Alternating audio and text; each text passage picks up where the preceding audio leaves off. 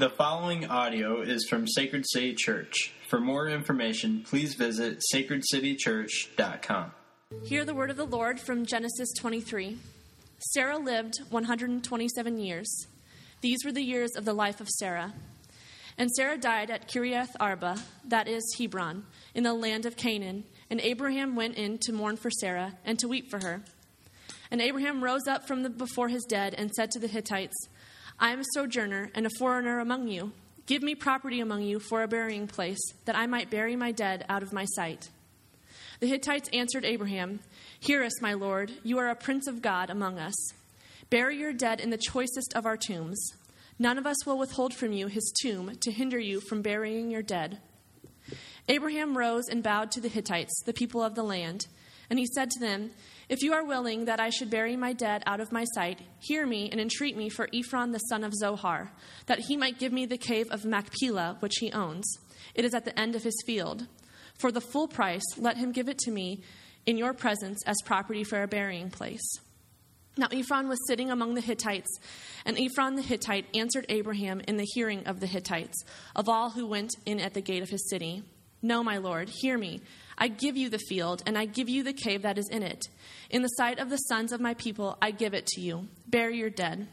Then Abraham bowed down before the people of the land, and he said to Ephron in the hearing of the people of the land, But if you will, hear me. I give you the price of the field. Accept it from me, that I might bury my dead there. Ephron answered Abraham, My lord, listen to me. A piece of land worth 400 shekels of silver. What is that between you and me? Bury your dead. Abraham listened to Ephron, and Abraham weighed out for Ephron the silver that he had named in the hearing of the Hittites 400 shekels of silver, according to the weights current among the merchants.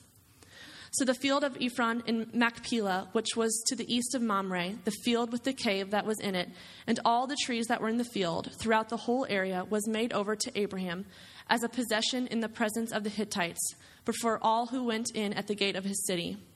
After this, Abraham buried Sarah his wife in the cave of the field of Machpelah, east of Mamre, that is Hebron, in the Can- land of Canaan.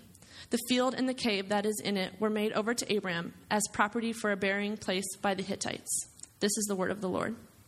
Thanks be to God. You may be seated this morning.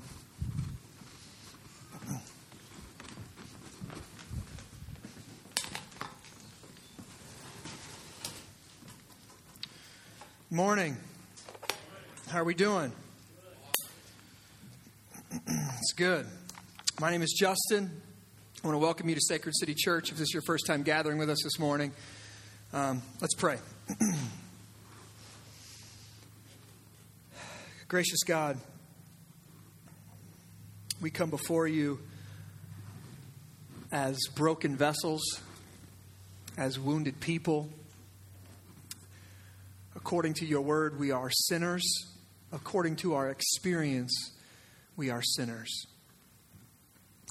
And we have no place in the presence of a holy and a righteous and a mighty God. We should be wiped out.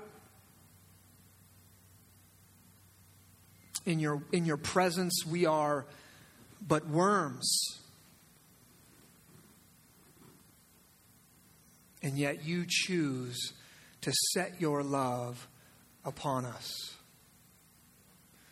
Your one way, covenantal, gracious, completely undeserved love. Out of all the people in the world, you set your love upon us. All those who your hand has picked out from across the whole globe, all those to whom you give faith and we respond to you. And Father, I ask that today, the spirit that you placed within us,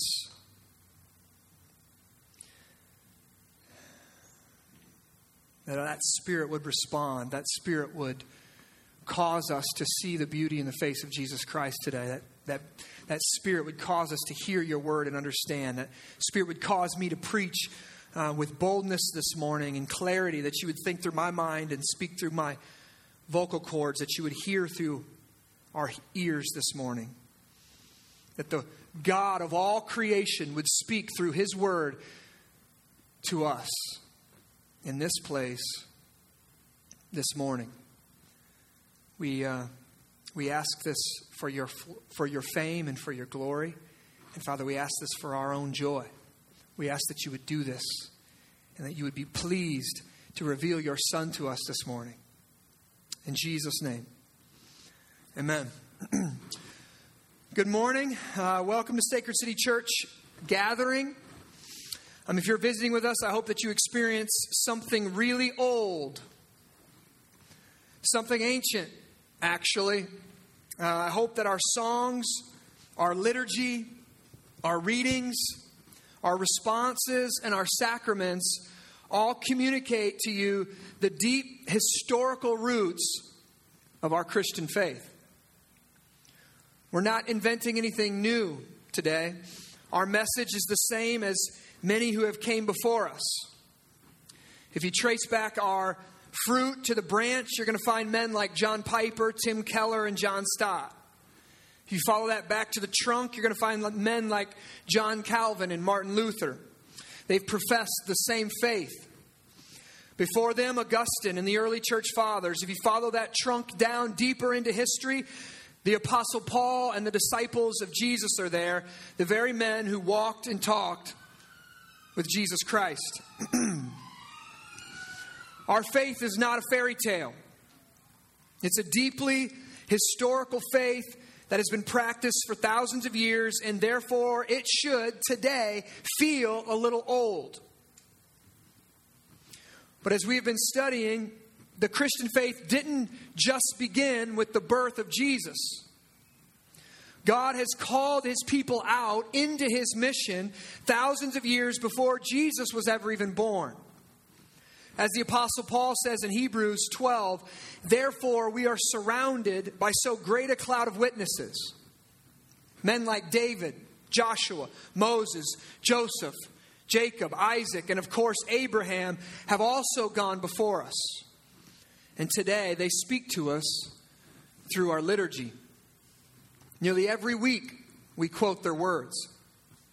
Nearly every week we profess our faith in similar ways as they did when they walked this earth. So it's my prayer and my hope today that our gathering, that in it you would get a sense of something old, something transcendent, something ancient, that we are rooted in history to people, that millions of believers that have gone before us.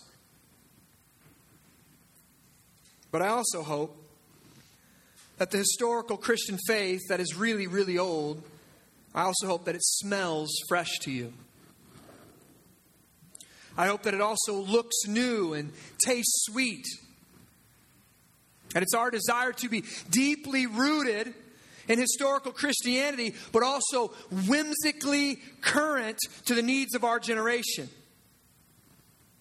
And I want you to hear me. We have no desire to be cool or trendy or hipster or avant garde. We want to hold tightly to the historical Orthodox Christian message while speaking in a language that our culture can understand. we believe that if we can stay faithful to the gospel message, that God Himself will make us fruitful. We believe that if we can stay faithful to the gospel message, that God Himself will make us fruitful. And as I was thinking this week, there's basically two types of series there's two types of sermons, there's two types of gatherings, in my general way of speaking. There's weddings and there's funerals. Okay? We got two days we live between weddings and funerals. Celebrations, mourning. Okay? If you haven't found out, today's going to be a funeral. And it's important for us to recognize that. And it's important for us to embrace that because I think that's what Scripture teaches us. And I've been thinking that today, that's what we're talking about. And as I was meditating on this this week, I started thinking this the statement if we can stay faithful to the gospel message, God will make us fruitful. And the more I meditated on that, the more I thought that's what I want my epitaph to read. I want my tombstone to read Justin Dean was a faithful man of God. He was a faithful husband, a faithful father, a faithful son, a faithful brother, a faithful friend. I think that's it. A man full of faith. A man that had a grasp of something bigger than himself, a grasp of something larger, a grasp, grasp of something eternal, and that eternal thing, God, somehow reached into his life and kept him faithful for the long haul of his life. It's like what Eugene Peterson says about discipleship. He says it's a long obedience in the same direction. Nothing sexy there. Our generation don't like it. I, the first funeral I think I ever went to, I think, was my great grandpa.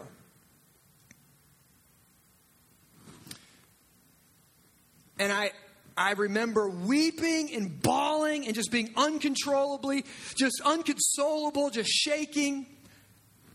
And I remember thinking he, he had been married for I don't even know how long, 50 something years, and, and, and just the, the faithfulness to that, and just the plugging away at that, and just never had a lot of money, but was just faithful and just loved Jesus and just tried to raise his, raise his kids to love Jesus. And I just remember thinking, this is just something's not right here.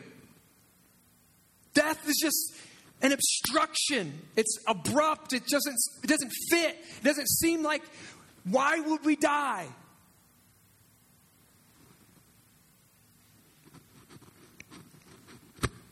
So, we're going to talk about that today. I know you felt that. That's why when somebody kind of close to you dies, you're like, nah, I don't think I need to go to the funeral. Right? If they're really close, you know you have to go. But nobody's just like, you know what? I'm looking at the newspaper today.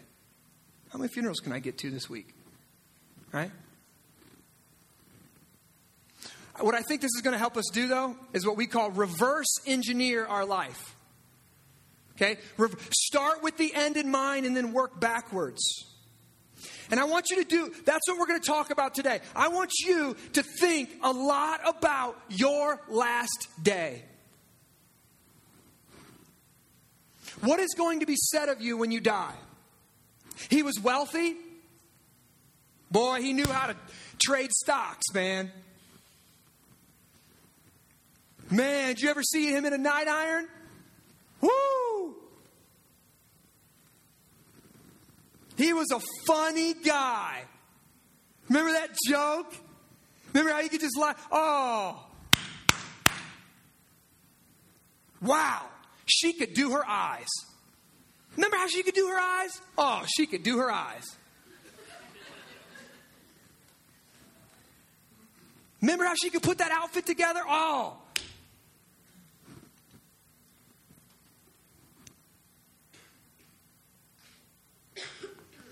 How about that guy was full of faith? How about that woman was full of faith?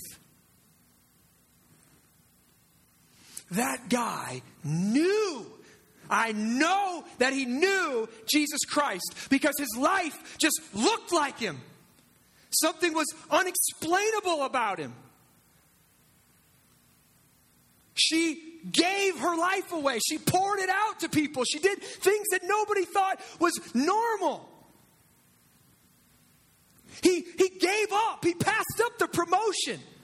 He passed it up because he, he wanted to serve and he wanted to give his life away. And you know what? He retired early so he could go serve somewhere and serve the poor. That man was full of faith. He took a day off so he could take his grandkids to school or what. What? There was something different about this guy. There was something different about this woman. She was full of faith. Faith in a God she could not see. And I know this is going to freak some people out. our modern sensibilities and our culture's aversion to death makes us want to avoid all talk about death. We don't even want to look at it. We want to push it to the back of our mind and live our lives like we expect to live forever. People, you know, what we what what the culture used to do is we would keep our great grandparents and our grandparents in our homes and we would take care of them and our kids would witness death in the home. And we would remind our kids that's going to happen to you someday. That's going to happen to daddy someday. We're all going to die. We have to live our life in light of this reality that we're going to die. But instead, today, we ship off our old people. We push off our seasoned ones. We get just go away and get into some retirement community and just get away so we don't have to see you get old. We don't want to have to be reminded that we're carnal, that we're flesh, that we're dust, that everything we are is fading. I want to think that I'm the captain of my ship, that I can determine which direction my soul will turn, that I am the, that, I, that I can determine my own fate. And I don't want to be reminded that I'm flesh.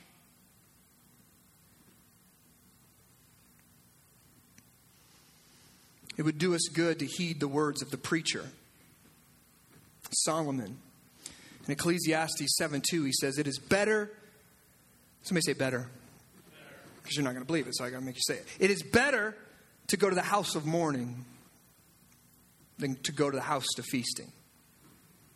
For this is the end of all mankind. Revelation for you right here. You're dying right now. Your cells are dying as we speak. You're getting closer to that moment. Now you're closer than you were when I first said it. It's coming. And it would do us good to take this to heart and think about our last day.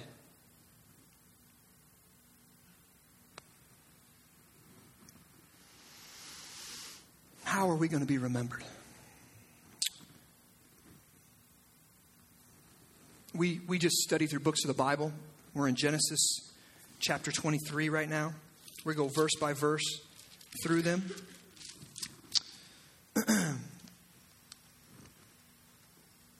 right now, basically for the past 10 weeks or so, we've been studying the life of Abraham and Sarah.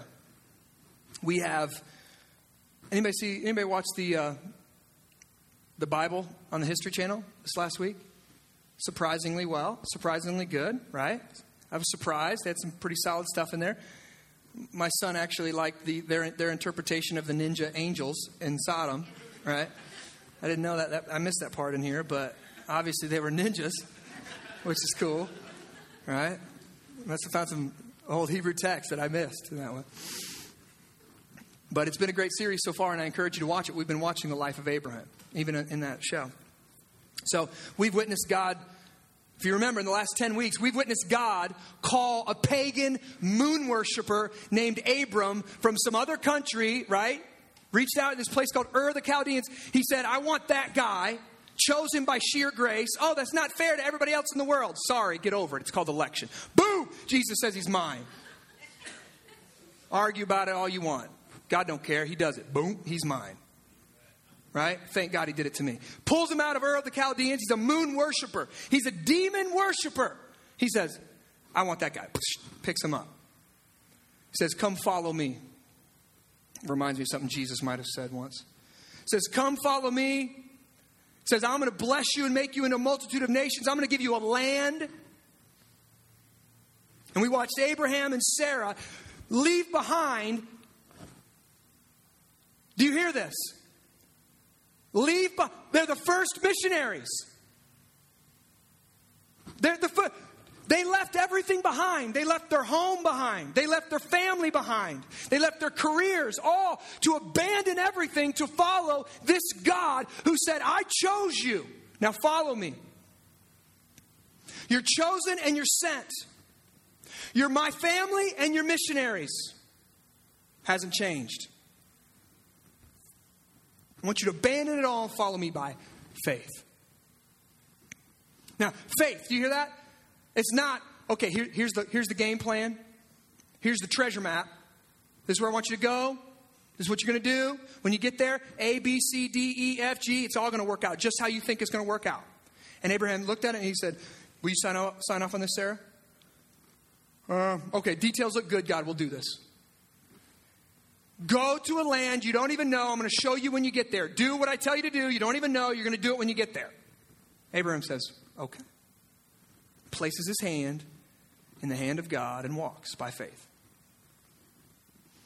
We had a front row seat to a life lived by faith in God.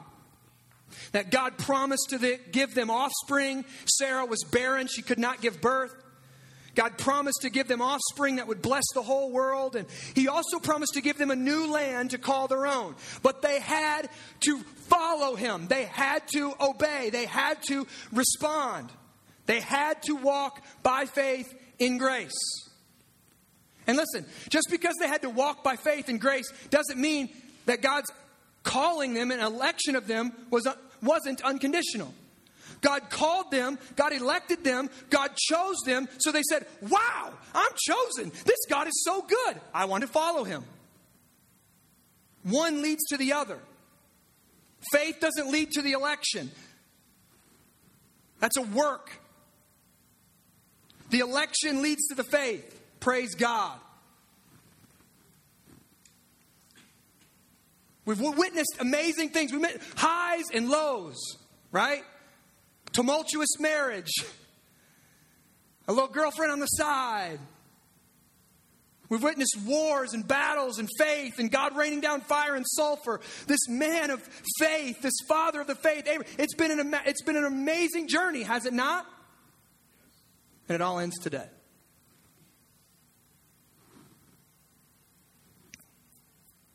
Genesis chapter 23, Sarah dies at the age of 127. Now, none of all of us are like, well, 127? I could do that. Listen, this is it's actually incredibly significant. Um, Sarah is the only woman in the entire Bible whose lifespan is recorded. That's it. Patriarchal society didn't record this kind of stuff. Sarah's the only lifespan recorded. She's been married to Abraham for over 100 years. Can you imagine having that 100 year anniversary?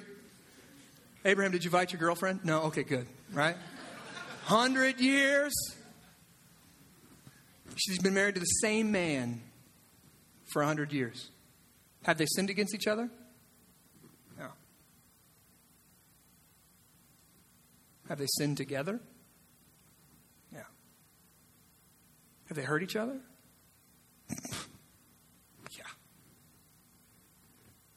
A long obedience in the same direction. They forgave each other. They kept moving forward. They kept following Jesus. They kept their faith in the God who doesn't make mistakes. Faithfulness. But I want us to do something. We're going to work backwards now. This is the moment of her death. She, or she is dead. He, Abram Abraham is by her side, his wife of over a hundred years.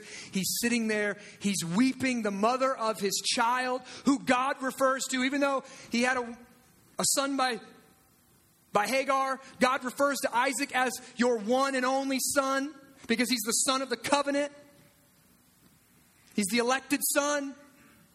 God refers to him then as your one and only son. He's sitting by the mother of that son the bedside. She's dead and gone. And what's going to be said of her?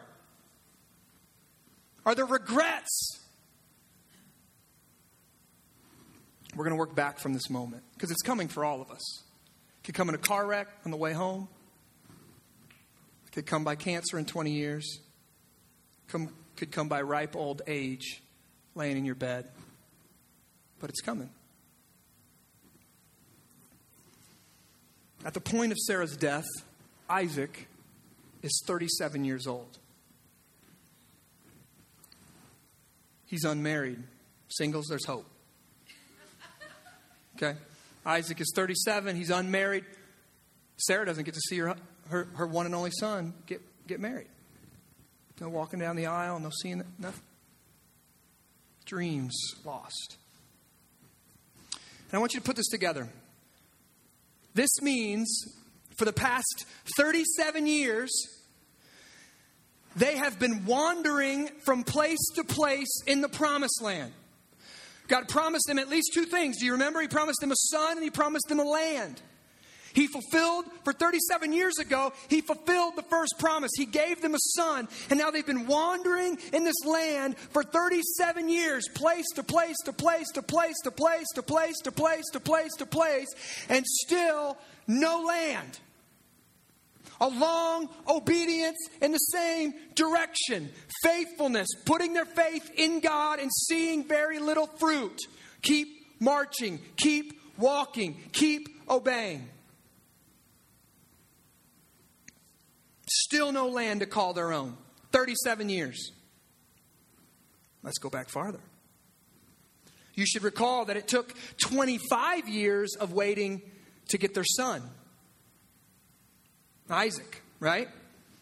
They had made mistakes, they sinned, but they still kept the faith, and God did what He promised He would do. And He gave Sarah, He caused Sarah to give birth at the ripe old age of 90. Think about that. You know, I, I when I talk about election and I talk about calling and I talk about choosing, that God doesn't God doesn't play. God doesn't look out there and say, "Sam, come to me." And he's sitting there like, well, may, he might, might, he maybe, will, will Sam choose, will Sam come to me? You hear the story of Lazarus in the Bible? There was no debate. He said, Lazarus is dead in the grave. He said, Lazarus, come forth. Right? Lazarus wasn't laying there going, Well, he just overrode my free will. I don't know about this. When God calls us, boom, we come forth. One commentator said the reason Jesus said, Lazarus, come forth, because if he would have said, come forth, every person in the grave would have came forth. That's the God that we serve.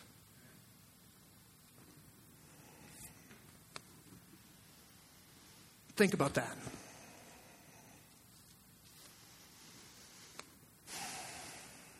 If you add those two together, 37 years, 25, you got over 60 years of faithfulness.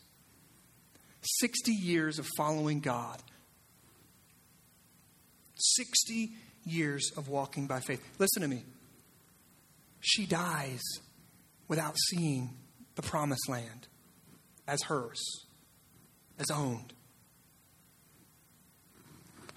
I, I buy into this false religion I buy into this, I'm going to choose Jesus once in my life, and then I don't want to walk by faith anymore. Okay, Jesus, I chose you. Now I expect things to work out really nice for me. I chose you. I don't want to have to put my faith in you. I would rather just walk and have. I want to control my house and I want to control my appointments and I want to control my schedule and I don't want anything to bump me. Don't bump me.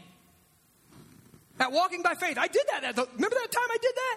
I wept, remember? camp. I did it. Right? So I walked by faith back then. I don't want to keep doing this. We got 60 years of, oh, I don't know what. Okay, one more step, one more step.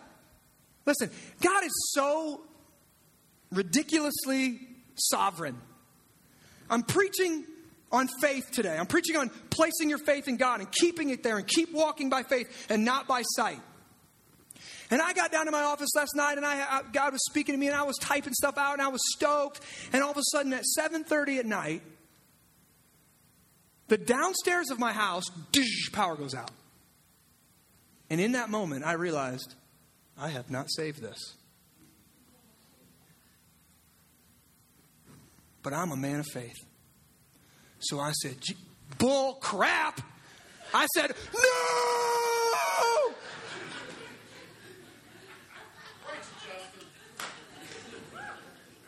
7:30 at night. You got to speak for an hour in the morning.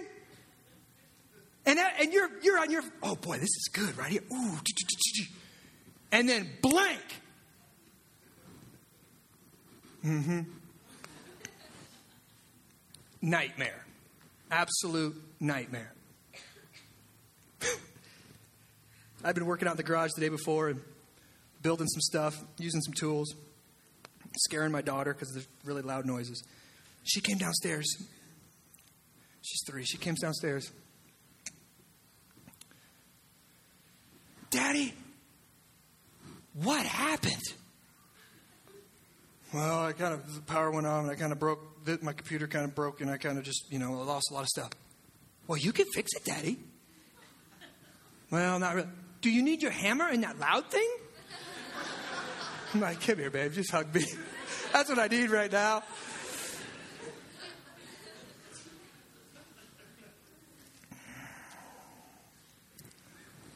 Listen, guys, there is no advanced plan for the, for the Christian life. There is no come to faith once and then don't walk by faith anymore. If you're comfortable with your wealth right now, you're not walking by faith. If you're comfortable in your career right now, you're by faith.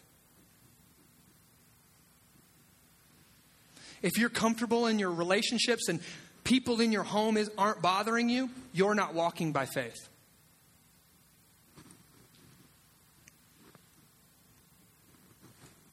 You want scripture? I'll give it to you. Just wait. 60 years here, Abraham and Sarah.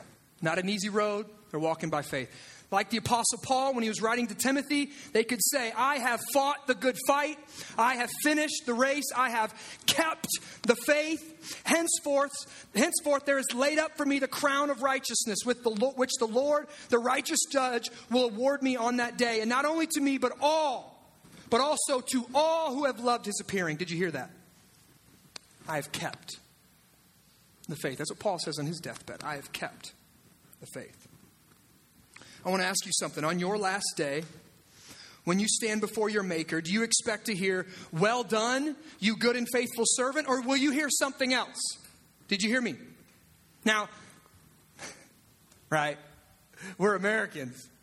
Do you expect to hear, well done, good and faithful servant, or do you expect to hear something else? Now, I know, this is kind of like, I was thinking about this, this is kind of like asking a mom if she thinks she's a good mom or not. There's not a mom on the planet that says, no, you know what, I'm a bad mom. Right, I've seen all the reality TV shows. Mom's high as a kite with men coming in and out of the house like it's a truck stop bathroom, but she still believes, hey, I'm a good mom. I'm a, don't you talk about, I'm a good mom, right? Tell me it ain't the truth.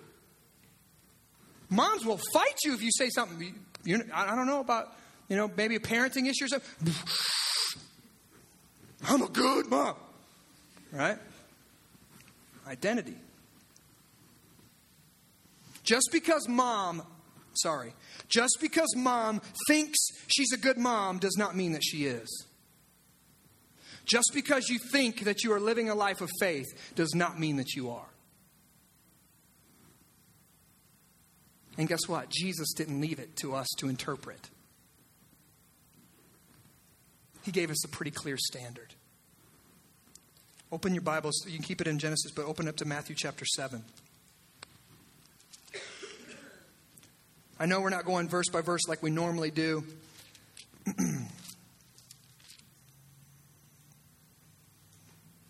Matthew chapter 7.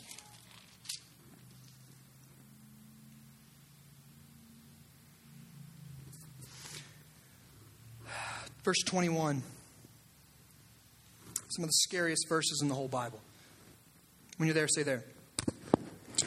Jesus speaking here. Not everyone who says to me, Lord, Lord, will enter the kingdom of heaven. The one who does the will of my Father, who, but the one who does the will of my Father who is in heaven. On that day, the end day, our last day, many will say to me, Lord, Lord, did we not fill in the blank, whatever you want to say here. Did we not prophesy in your name? Did we not go to church? Did we not cast out demons? Did we not do mighty works in your name? Did we not feed the poor in your name? Did we not sing in your name? And then I will declare to them, I never knew you. Depart from me, you workers of lawlessness. Did you hear that? How many people will do that? Many. Many Please hear me today. I know I'm, this is going to sound old fashioned, fire and brimstone, whatever, okay? It's Jesus saying it. Many will say to me on that day, Lord, Lord, did I not ask you into my heart at summer camp that one time? Did I not get baptized in your name? Did I not give a little bit of my money? Remember that? Remember when that thing happened and I gave? Remember? I said, Lord, Lord. I said, Jesus, come into my heart. I said, Jesus, you're my Savior. I said, God, I kind of like you. And he says, Depart from me. We got people, we got preachers here. Preachers are in this category. People doing miracles are in this category. That should scare us. And Jesus says, No, depart from me. I never knew you. And uh, just like the good mom, he's not talking about us. He can't be talking about us. I know I'm a good mom. I know I have faith. I know I'm believing. Jesus says, The one who I know, my sheep, in other words, they do the will of my Father who is in heaven. Sandwiched between this verse in Matthew, we've got fruit. You're going to know them by their fruit. And you got you better build your life on the foundation of Christ. In between these verses, he's making it very clear to very clear to us. What does it mean to do the will of God? What does it mean to be a follower of Christ? Not to become a follower, but to be one. It means we obey Jesus. It means that our lives should look a whole lot like Jesus. It means that we should be significantly different than before we came to know Jesus. Last week, a few of us were in Austin, Texas for the Verge Conference, and I heard David Platt use an amazing illustration. It goes something like this Imagine this morning. The songs ended, the liturgy was over, silence, everybody's the reading of scripture was done. Everybody's waiting for me to get here, nothing. Nothing. Three minutes go by, people start getting nervous, right? Where's Justin? Five minutes goes by. I come running in the back doors. I'm sweaty. I'm hot. I run up on, I grab my microphone. I come up on stage. I'm like, oh, I'm so sorry I'm late. I'm so, so sorry. I got a flat tire on the way over here. It was awful. On the way to church, I get a flat tire. I go out to get the spare. It's on the driver's side rear wheel. I get that thing off, and I'm putting that tire back on. As soon as I put that tire back up, I hear something. I look up, and bam, I get hit by a snowplow. Head on, I just got smashed by a snowplow. Dude, it hurt. But I'm here now. So uh, open up your Bibles to. And what are you going to say? Um, more than likely you're going to go, Justin, if, if you're late, dude, just, if you woke up late, just tell us. It's daylight saving. We get that. You didn't get hit by a snowplow, bro. I'm pretty sure if you got hit by a snowplow, you would look a whole lot different. The glory of a snowplow is greater than me. The weightiness of a snowplow is greater than me. When one contacts the other at full speed head on, one changes, one honks. Okay?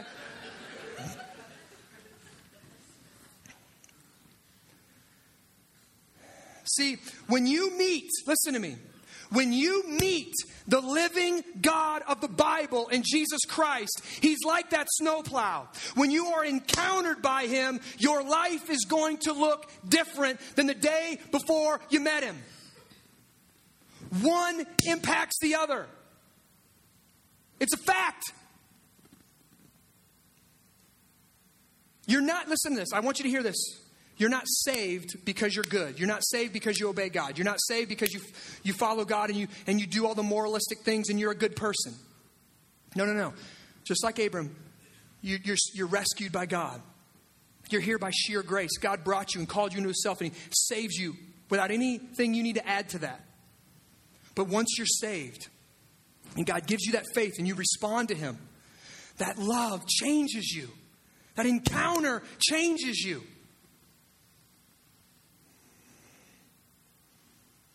There is no casual response possible to a snowplow going full speed. Hold on. Let's talk about. You're not brushing yourself off and, God, I got that taken care of. Eternity, woo, done with that. Let's get that promotion.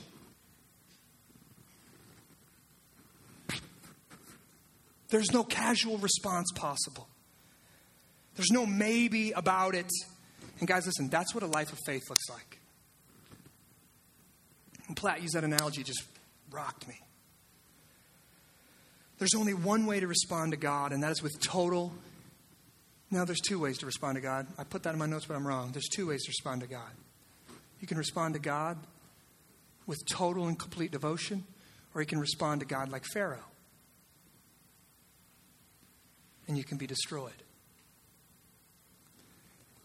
And listen, a casual, like, well, I'm going to kind of do both. No, you're not. There's no casual response possible. His love is too overwhelming. His power is too great. His goodness is too satisfying. His glory is too weighty. And now I'm going to, I'm going to further just pile this on you because we think Jesus, right? We, we all, Justin, grace, don't, you know, grace and truth, hold them together. I want to hold them together. Jesus came in grace and truth. So I'm just going to let you, I'm going to let Jesus' words here. I'm going to let Jesus' words stand on their own. Matthew 16, 24. Then Jesus told his disciples, If anyone would come after me, he said, Follow me, right? If anyone would come after me, let him deny himself and take up his cross and follow me. For whoever would save his life will lose it. And whoever loses his life for my sake will find it. For what will it, will it profit a man if he gains the whole world and forfeits his soul? Or what shall a man give in return for his soul? For the Son of Man is going to come with his angels in the glory of his Father. And then he will repay each person according to what he has done. Jesus was a humble Galilean carpenter, but he is no longer a humble Galilean carpenter.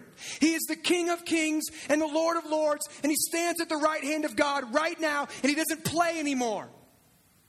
When he comes back, he comes back in judgment. He comes back with fire. He comes back, and those who were hit by the Mack truck and responded to God and gave everything for him will say, Yes, he's come back, and we'll get a great inheritance with him. And those who did not respond, those who sidestepped, those who said, I don't want to deal with Jesus, those who, I want to have my own way, those will get the punishment they deserve an everlasting torment. Luke 9 23. If anyone would come after me, let him deny himself and take up his cross and follow me. Dang, that's terrible. If anyone would follow me, let him deny himself,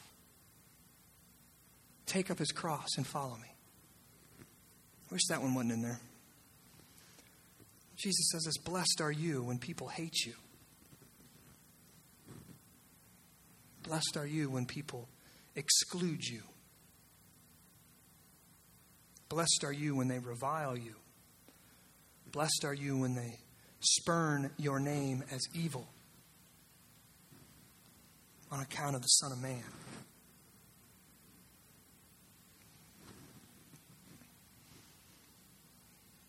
That coming and dying, that's your reputation too.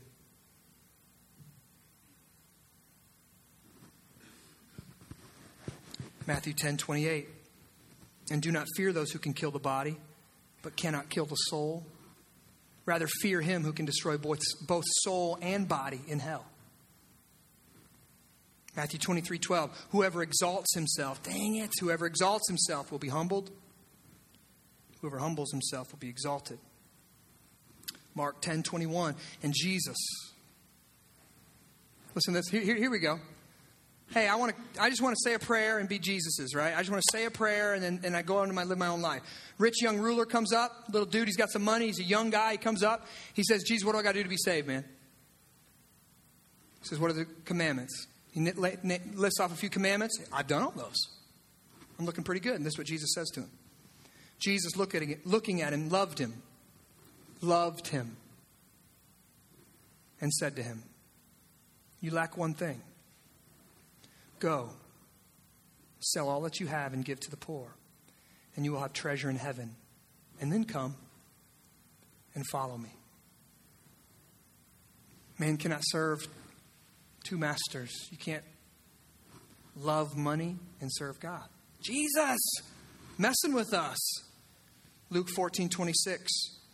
If anyone comes to me and does not hate his own father and mother and wife and children and brothers and sisters, yes, even his own life, he cannot be my disciple. Now, what does that mean, Jesus? We're supposed to hate people in comparison to God. Our, my love for my wife should look like hate in comparison to my love to, with God. My love for my children should look like hate in comparison to my love for God.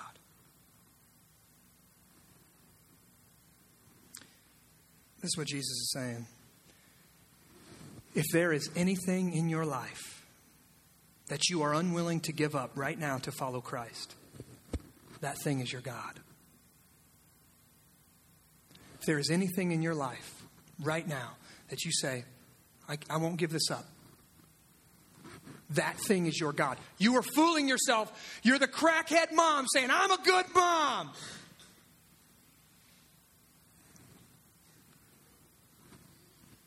You want to know how often I hear this? People having sex before marriage? I can't stop. I can't give it up. I'm unwilling to I'm unwilling to even talk about it. That thing is your God. I want to shack up. I want to live together before I'm married. That thing is your God. That boy is your God. Don't pretend that you that God is your chief end. Don't pretend. I'm here to wake you up this morning. I'm sorry. Hey, it's me too, believe me. Last night, when my computer goes down, my performance was what was in my head. I'm going to get up there and look like a fool. Blessed are those, Justin. If that happens, in my weakness, he'll be strong. But I wasn't thinking that last night. I mean, just, let's be real. If there is anything in your life that you are unwilling to give up to follow Christ, that thing is your God. And listen, it could be kids. We just saw it last week. God tells Abe, get up there with your boy, your one and only boy, take him out. Abe says, okay, let's do this. You don't think God will ask something? You don't think God will play that with you? You don't think God will test you with your children? We got to walk by faith, not by sight.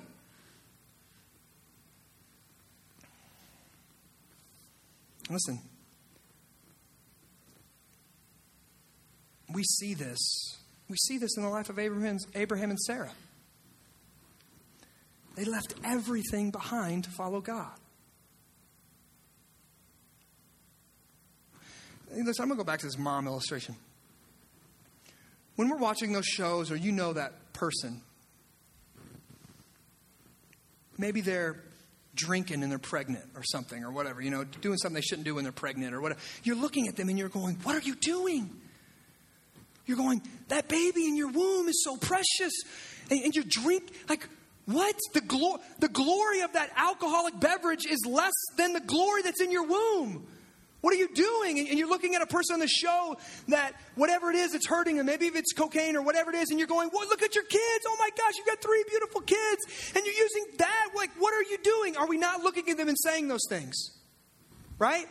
Listen, if we could pull ourselves out of our body and look at our situation, that's the same way that it looks when we worship anything other than God. In reality, that's how it looks. You, what? You're sacrificing your relationship with God for money? For, for sex? You're, you're doing that? The glory of one is less than the glory of the other. And God is glorious. He's the most glorious. He's the weightiest. He's worth it. He's more valuable than anything else on the planet. I wish some old folks I wish Abraham and Sarah could sit down here and tell some of these young people that think they got to have sex. I wish, some, I wish we could have Abraham sit here and say, hey, let me, let me tell you something. Good sex don't start until you're 60 anyways. So just get married and practice with the same person for 60 years, then you're going to have good sex. Yes. It's one of those days. Surprisingly, that wasn't in my notes, but. Uh,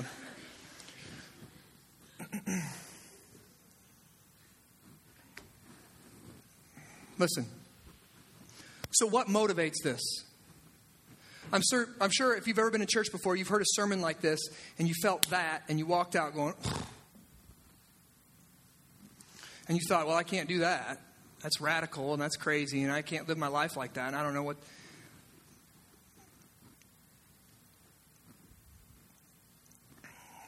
You're missing the motivational piece. You're missing the heart change that produces the behavior change. And what the Spirit of God does when He elects us, what he, the Spirit of God does is He changes our heart. We go from the heart of stone to a heart of flesh. We go from dead on the table to alive. We go from in the tomb to walking out.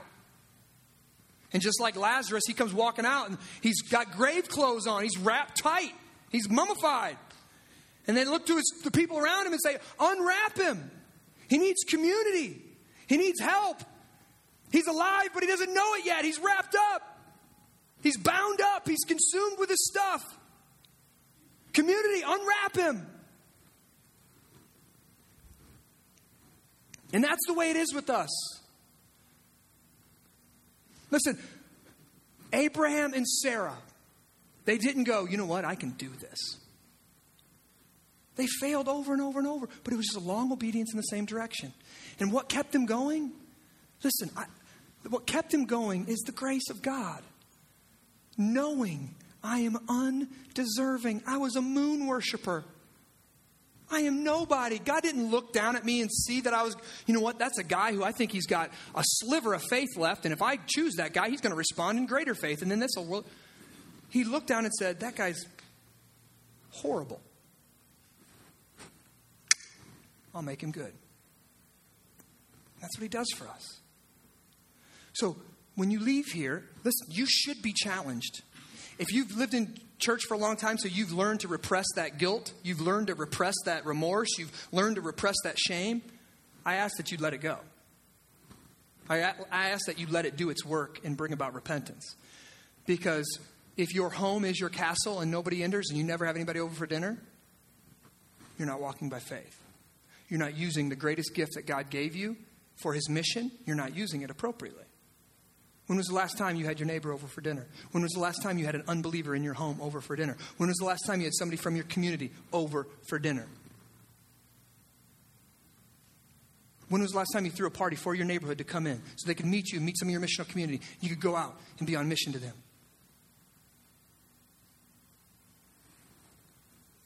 I could go down the list. Abraham and Sarah lived overwhelmed at God's grace. I cannot believe that He chose me. Out of all the people in the world, He chose me. God looked down from heaven, He stooped, and He adopted me.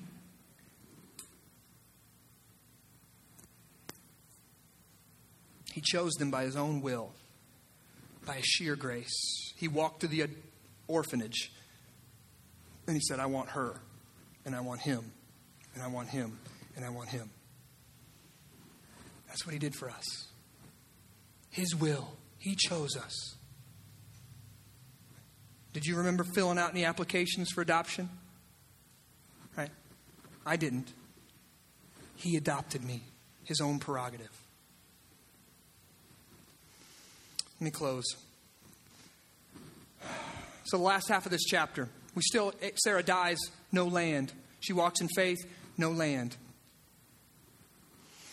But as Abraham was weeping over his dead wife, I'm sure the echoes of God's voice reverberated afresh in his mind. Listen, I'm going to quote some of his from chapter 12, verse 7. To your offspring I will give this land.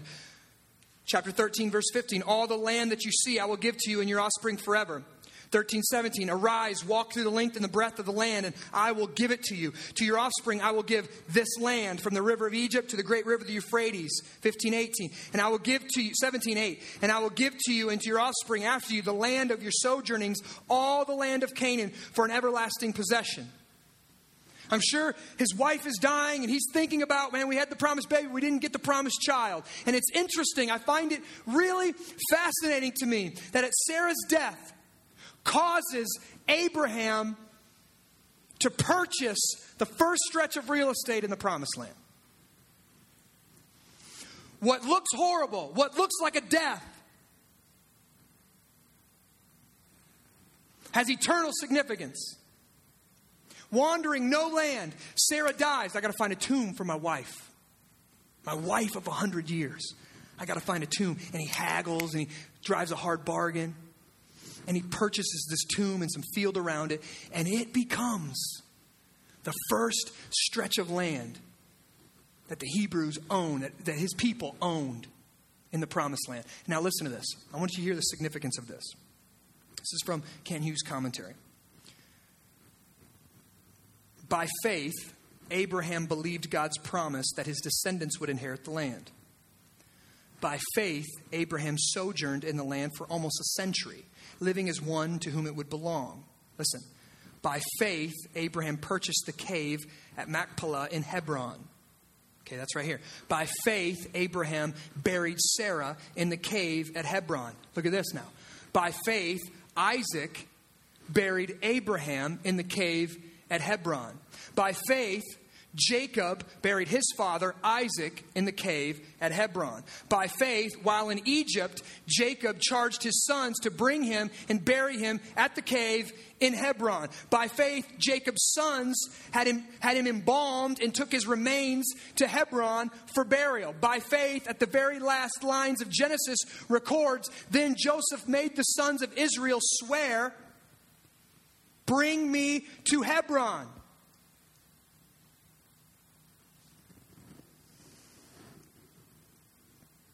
The patriarchs all get buried in this cave in Hebron.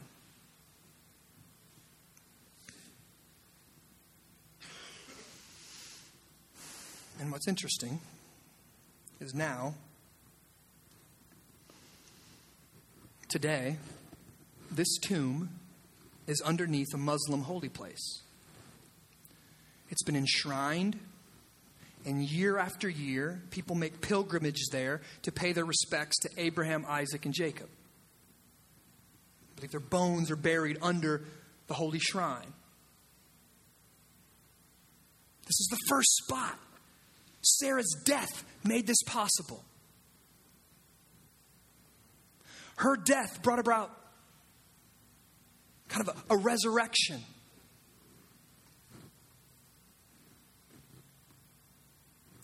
And I think this is really interesting. Because as Christians, Jesus, the promised Messiah, would come through the lineage of Abraham, Isaac, and Jacob.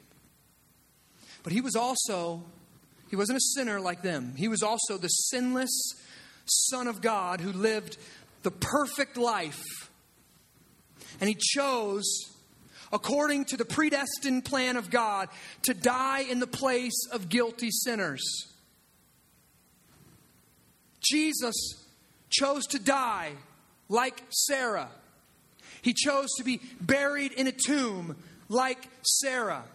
But this Jesus was crucified and buried in another tomb. They didn't bring his body back to Hebron, they didn't put his body in this tomb. Jesus was buried in another tomb, but Jesus didn't stay there for very long. See, we talk, why is Jesus worth my life? Why is Jesus worth me sacrificing money and prestige and fame and honor and, and all these different things? Why is Jesus worth it? This is why. He was buried in a tomb and then he got up. You ever see that? The, God Himself said, That's my boy. And He came back and He was witnessed by over 500 people. And He's. And then He ascended in glory to be with the Father. And He says, One day I'm going to come back and you're going to look like this. And you're going to get to do that.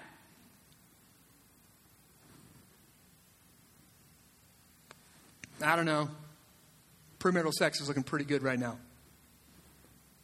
That's how foolish we are. In that moment, there were some people that went, eh, I don't know. Maybe. Listen, after three days, after three days in a tomb, he was resurrected and he walked out of that tomb. And listen to this nobody enshrined it. Nobody enshrined it. We don't even know where it is. There's still debates over is this Jesus' tomb? Was that the tomb? We don't even know where it is. Because Jesus was the Son of God who didn't die to give us holy places. His bones didn't stay in the grave so we could enshrine them and worship them and make pilgrimages. Jesus died and rose again to fill us with Himself to give us something better than holy places, to give us His Spirit that would live inside of us, to give us faith by the Holy Spirit, and to send us out on mission to show the world what this God is like.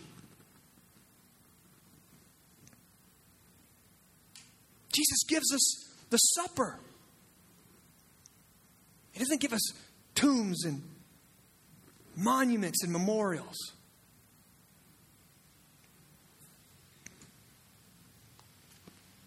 I'm overwhelmed this morning.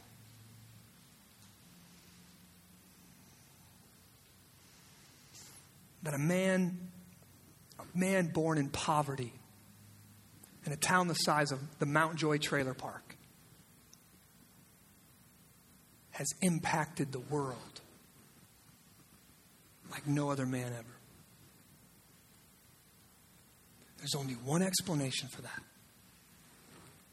He rose again. And that fact alone demands our loyalty, demands our worship, demands our glory. Everything else should look like hate compared to our love for God. And He did it all while we were sinners. We still are. We're shaking our fist at Him. We want our own way. I'm yelling at God, no, my plan is ruined. I was going to talk about faith. No. Now I have to walk by faith.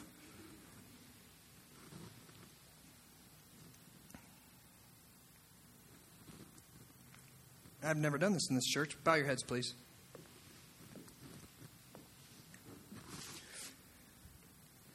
It's easy in this moment where the Holy Spirit's convicting hearts and Jesus is here in his, in his presence. It's, it's really easy to, to, to get people to make a decision. Uh, give Jesus everything. It's really easy to do that. And it's really easy to walk out of here and be the exact same person. If the Spirit is moving on your heart right now, I ask that you would ask God to bring about repentance in your heart, to show you how Jesus is better than whatever it is you're sacrificing him for. Jesus is better than your plan, that Jesus is better than your money, that Jesus is better than your spouse, Jesus is better than your kids, that Jesus is better than all those things. That you would ask him to bring about repentance in your heart, and you would ask him to give you faith in that and make you into a person. On your deathbed, they're going to say, This guy or this gal was faithful. They were full of Jesus. They lived differently, they loved recklessly. Father, I pray that you would do this by your Spirit and for your glory, for your name, because you're worth it. You are worth it, Father. I pray that none of us would take this bread, and none of us would take this cup in an unworthy manner this morning, that we would search our heart, that we would repent of our sin, that we would place our faith in you. That's all that's left for us. We don't have to sacrifice. We don't have to beg. We don't have to plead. We don't have to cut ourselves or do, you know, commit to never doing something again. All we have to do is say, Jesus Christ, I put my faith in you. I turn from my sin and I turn to you. Help me walk in your grace. And Father, I believe by faith right now, you're regenerating hearts. You're changing, you're taking the dead and you're making them alive. You're pulling out an old heart of stone and you're putting in a heart of flesh. That you're doing this because you are a real God who does this stuff.